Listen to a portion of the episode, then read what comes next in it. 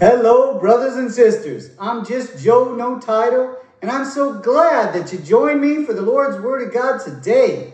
And we just celebrate Yeshua, Alpha and Omega, the beginning and the end, and there is no other. Amen? Amen. And so now, today, brothers and sisters, we're going to study the Beatitudes and the Sermon on the Mount. And the Sermon on the Mount should be considered the greatest sermon ever done because Jesus is the one that produced it. Amen? Amen. So if you brought your Bibles today, please turn with me to the book of Matthew, chapter 5. And we'll start reading at verse 1. And seeing the multitudes, he went up on a mountain. And when he was seated, his disciples came to him. Then he opened his mouth and taught them, saying, Blessed are the poor in spirit, for theirs is the kingdom of heaven. Blessed are the poor in spirit, means they are not proud. They know they need help and they will receive help from the Lord. Amen? Amen. Blessed are those who mourn, for they shall be comforted.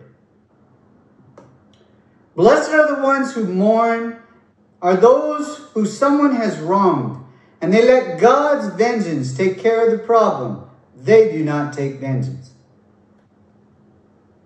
Blessed are the meek, for they shall inherit the earth. Blessed are the meek, they are not puffed up, and they shall inherit the earth. They will judge during the thousand year reign. Blessed are those who are hunger and thirst for righteousness, for they shall be filled. Blessed are the merciful, for they shall obtain mercy. Blessed are the pure in heart, for they shall see God. You must be pure in heart to be saved. Amen? Amen.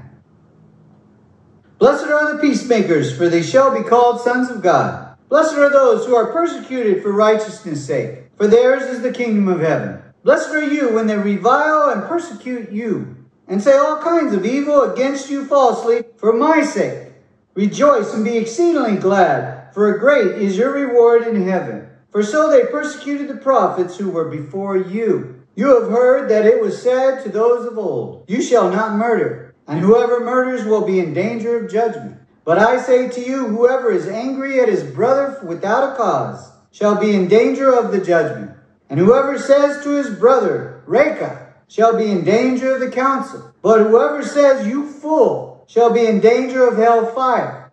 And what this means, brothers and sisters, is if you call someone who preaches the word of God a fool, or say he is preaching falsely, and he is really preaching correctly, you shall be in danger of hellfire. So, brothers and sisters, let us continue carrying the cross given to us by taking Christ as our master, our teacher, our example, believe his doctrine and obey him, and we will all be with our Lord and Savior someday for eternity. Amen. Amen.